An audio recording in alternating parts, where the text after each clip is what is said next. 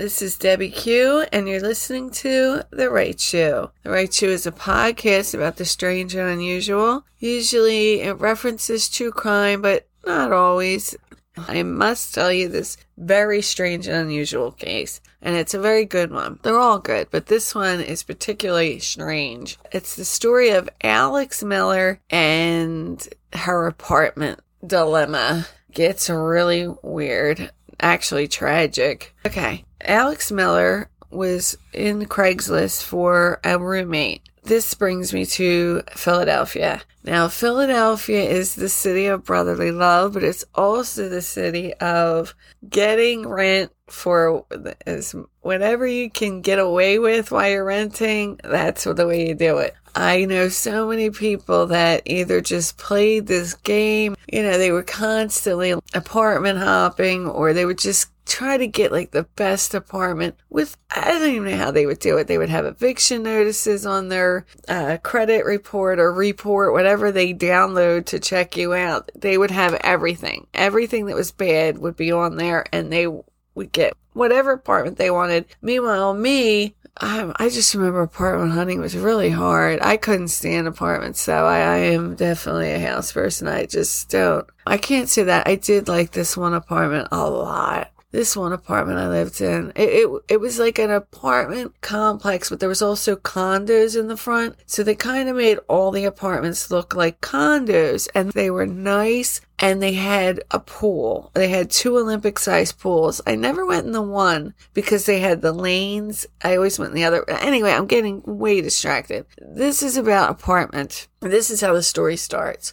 It's called, um, well, I didn't know this was a term, but it's called serial squatting, where you just go from place to place and you become a squatter, but you do it because you're using your words or you're playing games. This guy, Jed Creek, was trying to find an apartment and Alex Miller was renting one on Craigslist. So he comes over and he has a dog and a cat with him. And I think she had an animal as well. I believe she had a cat she was like, he seems so nice. He was a little pushy, but she was, he had like a check on him. And that night they decided they were going to live together. He gives her this check, but she notices that it's, it, there's no, the area that should say your address is blank. It says her address. He it was handwritten in there, but he just did it. He wrote it in there and it was her address. So that's bizarre. So she thought that was weird, but she didn't say anything of it. And, you know, it was, it's a real nice section that they lived in. They lived in the Chestnut Hill section of Philly, which is, it's apparently called the Garden section. I didn't, the Garden District. I hadn't known that before I seen it, but it is a real nice section of Philadelphia. It it has think like creaky floorboards and little nooks and crannies for rooms, old books. It, Chestnut Hill is very cool. I I like it. It is a nice section. So they're living there, and she said everything for the first week or so was fine. She said they, they got along, they watched movies. One time there was like this guy over that she, I guess she didn't want him there or something. They, she told him to leave and he, he was giving her a hard time. And then this guy, Jed Creek, came in and said, you better get out of here. You know, he, they got along. They, everything was working out. So everything's going well. And then,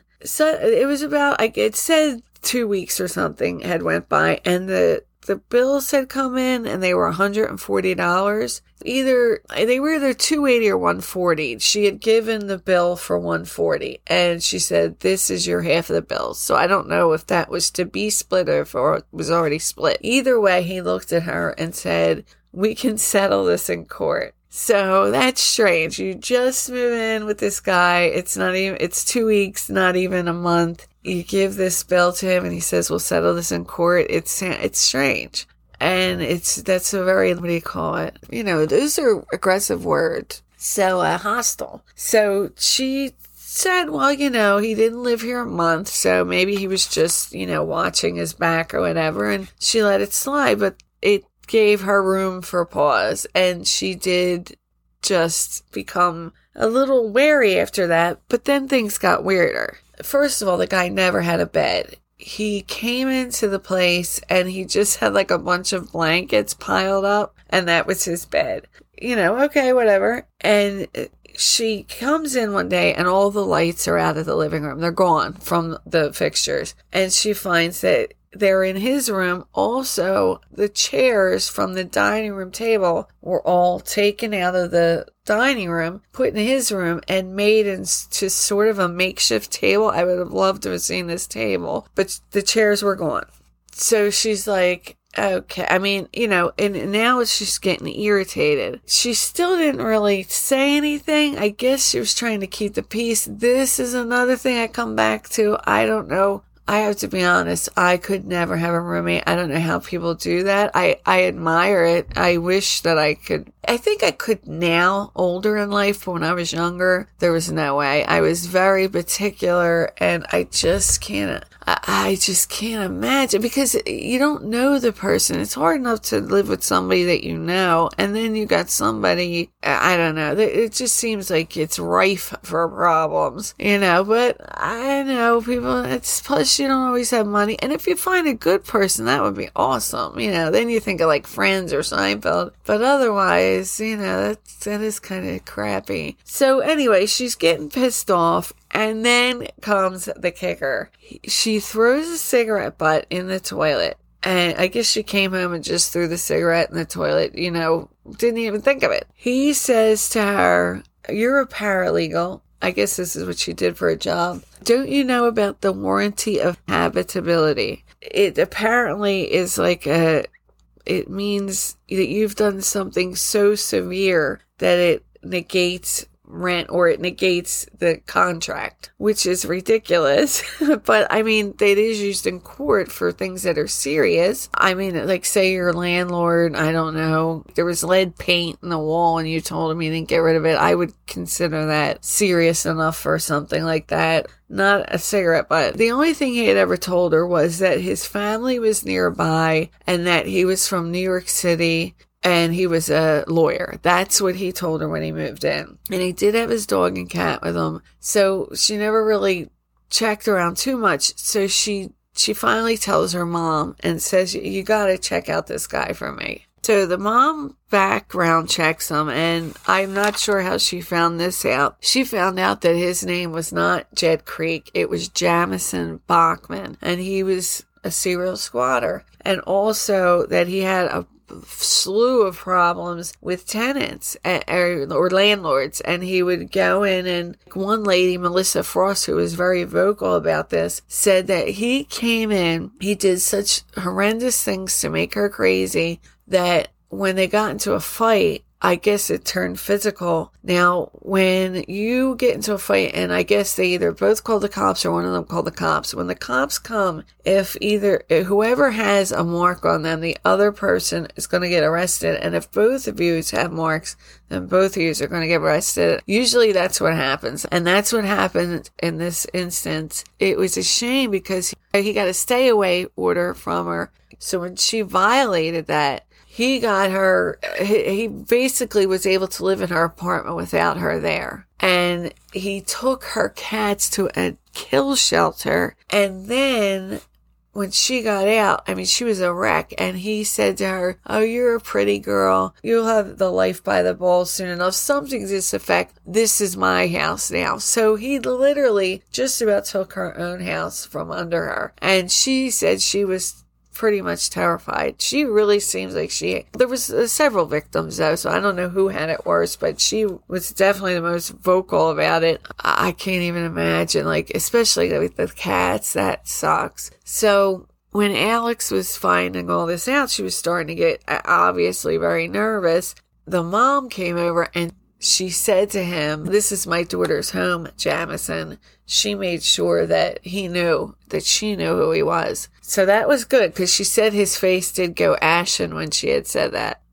I mean, if you're uncomfortable in your own house, it's really got to be the worst stress. I've lived in apartments that were really bad. Most of the time, the one landlord was nuts. And the other time, the person, I wasn't a bad person, he just, he never slept. I, I think he smoked crack, to be honest. And he just was always up sawing and building things and driving me crazy. And I felt bad. Like I did. I really did. But he drove me nuts and I just hated, you know, you should be able to do whatever you want. So it just sucked that it, we had to live above each other or I was above him and it just didn't work. I, I, I was bad. So when you're in your own home and you're uncomfortable, that's a real shitty way to live. And she's probably going out of her mind. So, you know, this is going on. She's getting um, you know, she's she's starting to like check things around when he's not there, and she's finding more and more about him.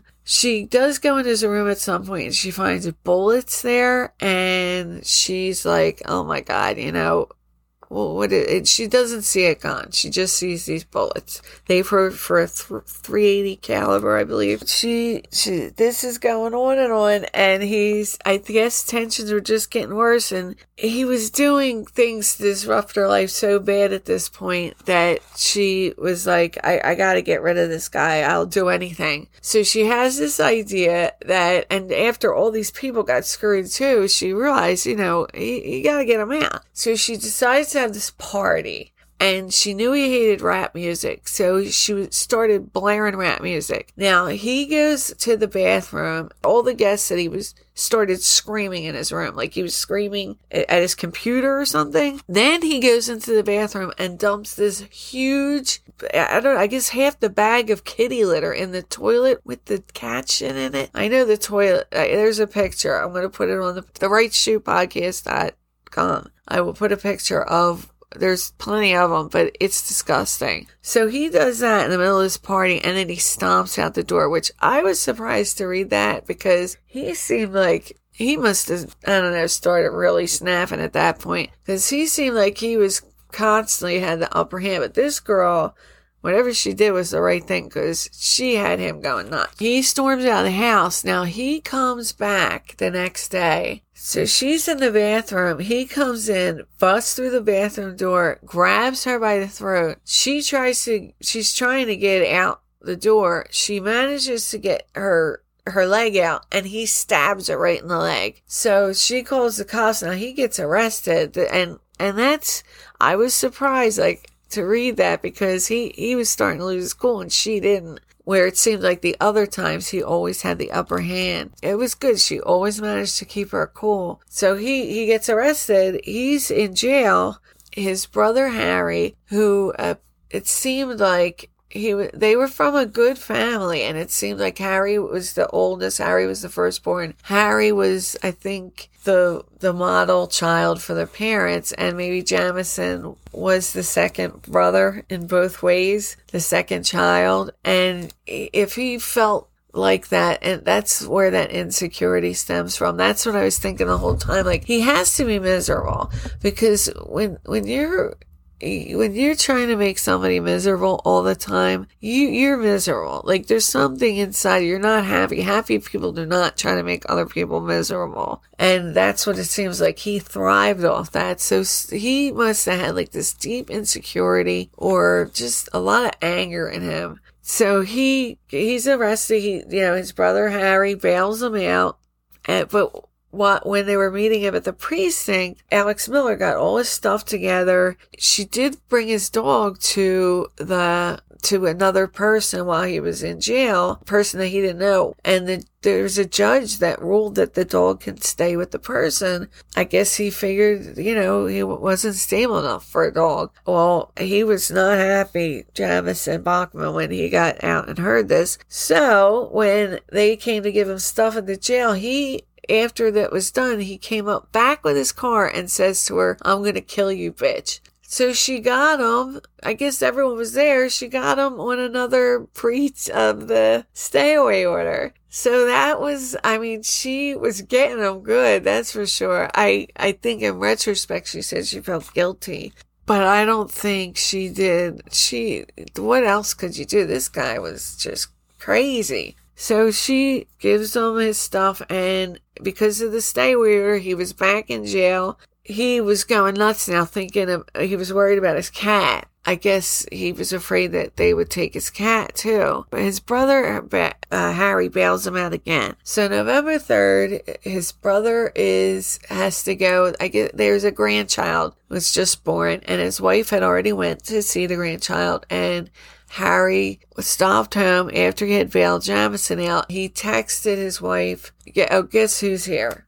He never texted back, but his wife said, I, I knew it was, you know, obviously Jamison. Well, he never came up. He never showed up. He, it was, you know, he's supposed to see his grandchild. He's not there. So the cops go to the house and when they go in, at first they went and they saw the car gone and they thought everything was okay. They thought he went to see her. You know, he left. But when it was like hours and hours had passed, they went back to the house. I guess they broke in. There was blood everywhere. They said there was blood and glass everywhere. And in the basement door, inside the basement door, was the body of Harry Bachman. So Jamison had killed his older brother. And then he ran to a hotel down the, about four miles away. They caught him in there. He supposedly went without incident. Then that's when Alex, you know, she said she felt like, oh my God, I can't believe this is happening. But she went to court because she wanted to see, like, you know, she, she, she felt, I guess she was shocked about the brother. I, I wouldn't be. They get to court. The deputy comes out and says, there, there's not going to be any court. Jamison killed himself three days ago in his cell. He committed suicide. I mean, I wonder what was going on that made, he seemed like he did this often it was his thing. I don't, that's crazy. He's dead. Alex Miller said she felt really, really guilty. You know, everyone was, came to court, like all the people that, the victims, and they were just, they couldn't believe it. I mean, it's really, I, that part just blew my mind. Like, he must have, he was in his 60s, so he must have been doing this his whole life. And then he comes to this, I mean, this is it. You know, this is what his life's become. He he lost that time. You know, so for Alex Miller, hey, that was all. It was. I I don't think that was a bad thing. I don't think it was good that he killed himself. I think that what happened was he'd been doing this his whole life. When he killed his brother, it was November 5th. This all happened in 2017. And it seems like he was, you know, a serial squatter that was doing this his whole life. He finally met his match, or he was just getting old and tired. And I believe that when people are like that, that certain way that, that he just got off on making people miserable, it just got old. And then when, when she gave away his dog when he was in jail, I, I think that's when he cracked. It, it was obvious that he couldn't get along with humans. So he was with these, you know, animals to him probably gave him uh, the unconditional love that he sought his whole life. And then he meets this girl who, you know, all because of a party and some rap music. I mean, he, he snapped and they said like, I mean, you know, they, they had these big banners that said, uh, yeah, bye bye Bachman she said that she had even brought over someone to look at the apartment and he wouldn't let her in. It was just a constant battle, something that you should not have to deal with, period. You know, why he killed his brother, it's, oh, that's even more. I just, that just hit me. So he killed his brother. That is very, very interesting. It never hit me until just now sitting here that's what it was. His brother, his whole life, had been a thorn in his mental side. His parents probably always favored the brother because the brother probably did, always did what he should do. As he was growing up, he just became, you know, the shit child in his mind. And then it made him retreat further and further. And then he just took it out on other people.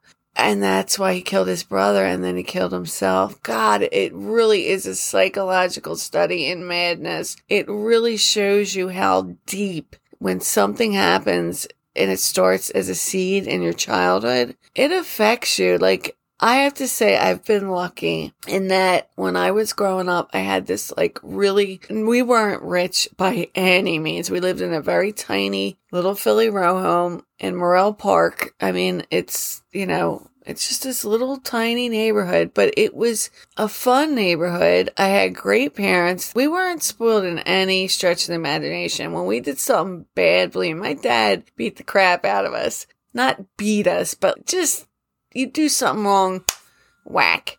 I don't know. It was it was a really nice childhood. I, I don't remember anything horrific happening. I remember some bad times, but they really weren't within my family. It was always like, you know, with kids at school or something like that. Just, you know, normal kid shit. I I do notice that my friend I know I know two girls that were molested as children. And to this day, they've just never gotten over it. Never. They've never gotten past it.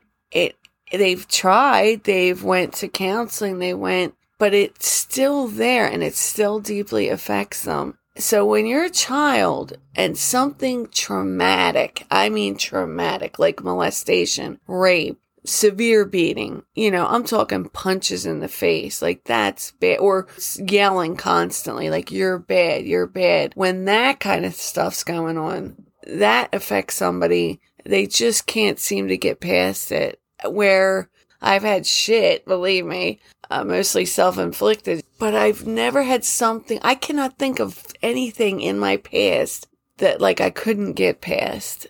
But that's interesting. They killed his brother. Because why? He he bailed him out of jail. Why else would he have killed him? It just hit me sitting here. So uh, that was a relatively short one. So I'm going to uh, tell you a small story. My one friend's boyfriend, Mike, who he was the same way. Like he wasn't a bad guy. When, when we would go over there, he, he did a lot of drugs. And when she was with him, she did a lot of drugs. I wouldn't see her for weeks. I would be frantic. Like, where is she? What, what is she doing? And she just wouldn't answer the phone. And then finally, you know, we would see her. She, she looked so terrible at that time. But he was, my God, whenever he would be at a party or anything, he used to drive everyone nuts. Like he would just needle people and needle people. When you're messing with somebody so bad to the point where it's not fun anymore and everyone's uncomfortable, like that's an issue that you have in yourself. And he used to do that. I mean, I remember eh, this one party I had and he was doing it to someone and I freaked out. And, and the girlfriend comes running out and she's like, Oh no, what did you do now? You know, because it was constant. And then, you know, I was like, whatever, you know, just stop you know, ultimately what happened was she did finally get away from him. And I remember after she did, it was fabulous. We used to go shopping all the time. I used to take up Franklin Mills and, and the Walmart was on the, it was in this one section. It's different now. Now there's like a super center, but at the time it was across the street. It was a small Walmart and there was two stores on the either side. I don't even remember their names, but they had the coolest clothes. So inexpensive and we would go there and just shop our brains out. And I was like, you know, I will keep coming here. If just promise me you won't get back with them. And when we were in line one time at that Walmart, he came in and he, and my daughter was little at the time and he had given me like all these CDs, Tinkerbell movies. And he was like, oh, you know, he, he thought that she was going to get back with him and she never did. And when he finally realized that, because I think she was the one person that put up with him the longest, in 2011, I want to say, his brother walked into the apartment where he lived.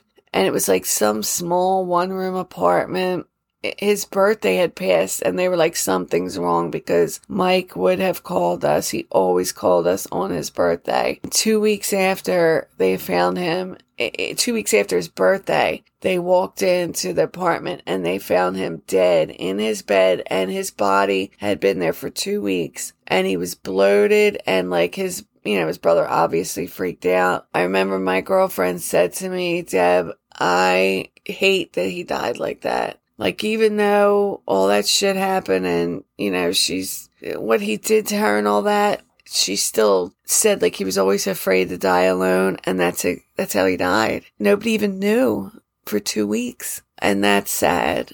It is. I, that guy, Jamison Bachman reminded me of Mike.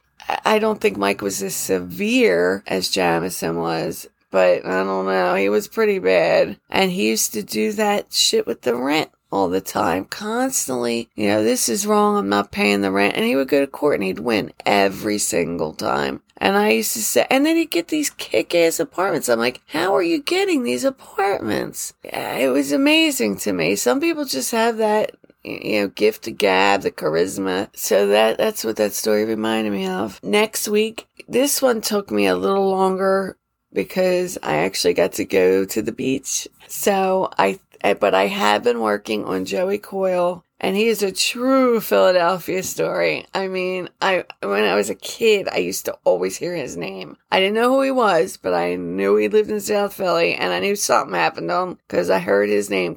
That one might be coming out a little quicker because I've I already know the story. I I just got a few like books just to like get some of the details that I wasn't sure of. So that was the story of Jamison Bachman. It it when I had first read that, it was on this like tiny little calendar. It's the calendar of crime, and each day there's like another story, you know, just a little blurb. As soon as I saw the little blurb, it was literally five sentences long, and I was like, I gotta read into this. And I could not believe it. I thought, oh my God, what a crazy story. So that's back to back two Philadelphia guys. And this is Debbie Q, and you're listening to The Right Shoe.